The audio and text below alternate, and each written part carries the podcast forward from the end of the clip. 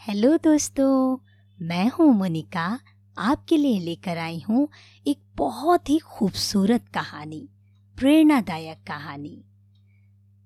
आज यदि आप अपने जीवन में सफल होना चाहते हैं, या आपने किसी काम की शुरुआत की है, और आपके साथी, रिश्तेदार, मित्रगण आपसे आगे निकल गए हैं, और आपका मन कच्चा हो रहा है कि अभी तक मैं उस रफ्तार में आगे नहीं बढ़ पा रहा हूँ या बढ़ पा रही हूँ, मैं इस काम को यहीं छोड़ देता हूँ।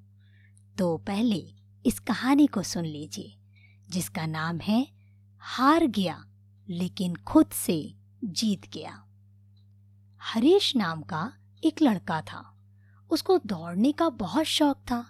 जैसे हमें होता है ना अलग अलग शौक होते हैं, वैसे ही हरीश को दौड़ने का शौक था। वह कई मैराथन में हिस्सा ले चुका था। परंतु एक भी रेस को पूरा नहीं कर पाया था। एक दिन उसने मन में ठान लिया। चाहे जो कुछ भी हो जाए, वह रेस को पूरी करेगा। रेस शुरू हुई। हरीश ने भी दौड़ना शुरू किया। धीरे धीरे सारे धावक आगे निकल रहे थे। मगर अब हरीश थक चुका था। वो ज़्यादा दूर तक दौड़ नहीं पाया। रुक गया।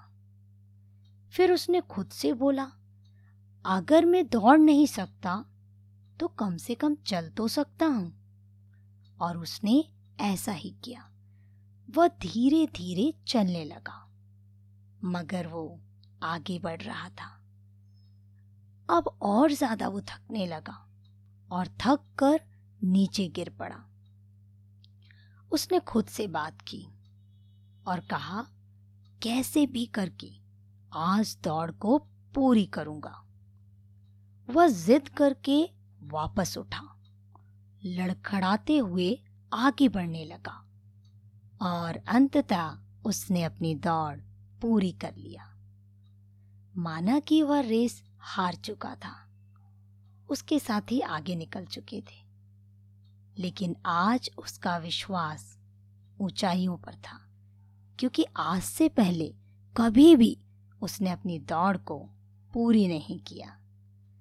वह ज़मीन पर पड़ा हुआ था, क्योंकि उसके पैरों की मांसपेशियों में बहुत खिंचाव हो रहा था।